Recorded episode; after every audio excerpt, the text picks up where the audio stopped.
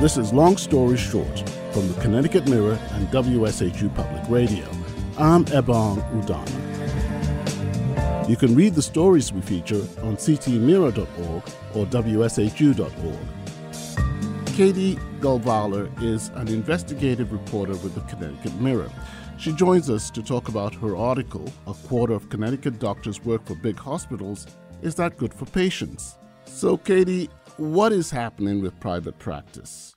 In short, it's basically disappearing. Um, so currently, fewer than 50% of doctors work for private practices. Instead, what's happening is that many doctors are choosing to work for hospitals or they're choosing to sell their private practices to hospitals or they're working for big corporations like insurers or private equity firms. So we're seeing a steep decline in the number of doctors that are working in independently owned private practices. Why is this happening?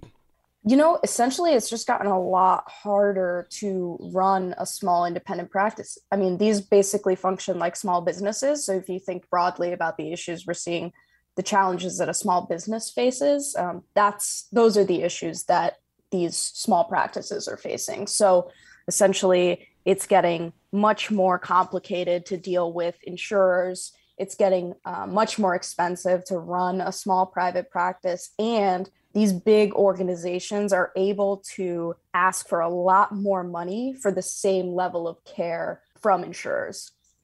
And is that beneficial to the doctors who were in private practice to now have this affiliation with a larger organization? Uh, how does that help the doctors out?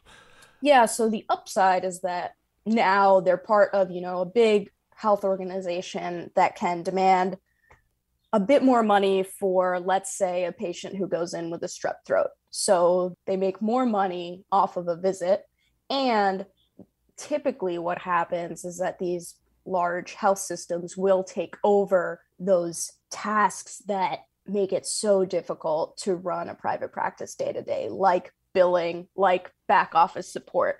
So basically, what we heard from, uh, for example, one physician in the story, Dr. Christy Schmidt, she said her income went up a little bit and the hassle factor went way down. And she's located in an, a rural part of the state. I believe her practice is right across the border in, in New York. That's right. Yeah. She's located in Millerton, New York, which is about a one minute drive from the Connecticut border. And she's concerned that basically, as these business interests become a bigger part of healthcare, what happens to providing healthcare in ways that may not be the most profitable? So, for example, providing healthcare in rural areas. So, the question you were asking in this story is that good for patients? So, independent research quite broadly shows is that as more doctors leave private practice to further concentrate into these big systems, prices go up for patients. So, from a price perspective, we're facing higher prices. What tends to happen is that they use their increased market power to demand higher rates from insurance companies. And the insurance companies are not absorbing that. They are passing it on through increased premiums uh, to their patients. Now, uh, have you talked to these large practice groups, especially, I think the largest must be Yale New Haven Health, um, which has almost 3,000 physicians. Have you talked to them and, uh, you know, what's their response? Yeah, you know, we reached out to all the major health systems in the state for for comment. We got some thoughtful comments back from Yale New Haven and Hartford Healthcare, as well as Trinity. And I think the first claim is that systems are able to provide more comprehensive, more efficient, more connected care for patients. So let's say, you know, you go into your primary care provider, they realize that you need to go see a cardiologist. The cardiologist realizes that you need heart surgery if they're within one health system, they can quickly refer you to other specialists within the healthcare system. All of those doctors will have your medical records, and this is very, you know, what they describe as a very seamless process. You know, they also make claims that this improves care for patients, which there actually hasn't been much much research done on what the impact of this consolidation is on quality So we can't say for sure whether or not those things are true. Another claim is that commercially insured patients are seeing price increases because the government continues to lower the amount that it pays for Medicare and Medicaid patients, um, which is an interesting claim. And, you know, you would need a team of PhDs and health economists to prove it for one particular hospital system.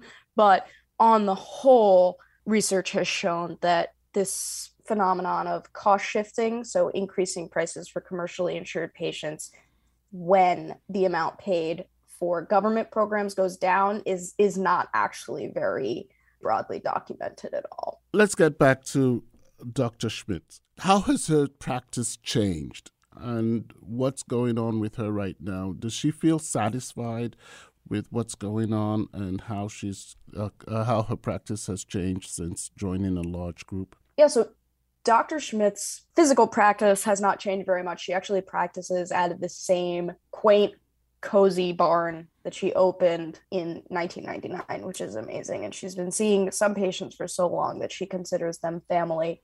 I think what she is concerned about is that she knows her patients. She feels tied to them. And she's concerned that as health systems get bigger, as healthcare becomes more corporate, more run like a business, um, that that form of practicing medicine where you deeply know your patients, you know their families, you know their medical histories like the back of your hand because you've been caring for them for so many years, that that form of practicing medicine is disappearing. So the future will be a less intimate connection between the patient and the doctor. Yeah, and I think in some, we don't yet have the research to know exactly what that means for quality of care. There could be some ways in which it's improved and some ways in which it's less impactful for patients. But at this point, what we do know is that prices are going up. Katie, thank you so much. Katie Golvala is an investigative reporter with the Connecticut Mirror. She joined us to talk about her article, A Quarter of Connecticut Doctors Work for Big Hospitals. Is that good for patients? Long Story Short comes from WSHU Public Radio and the Connecticut Mirror. Read the story at ctmirror.org or wshu.org. I'm Ebong Udoma.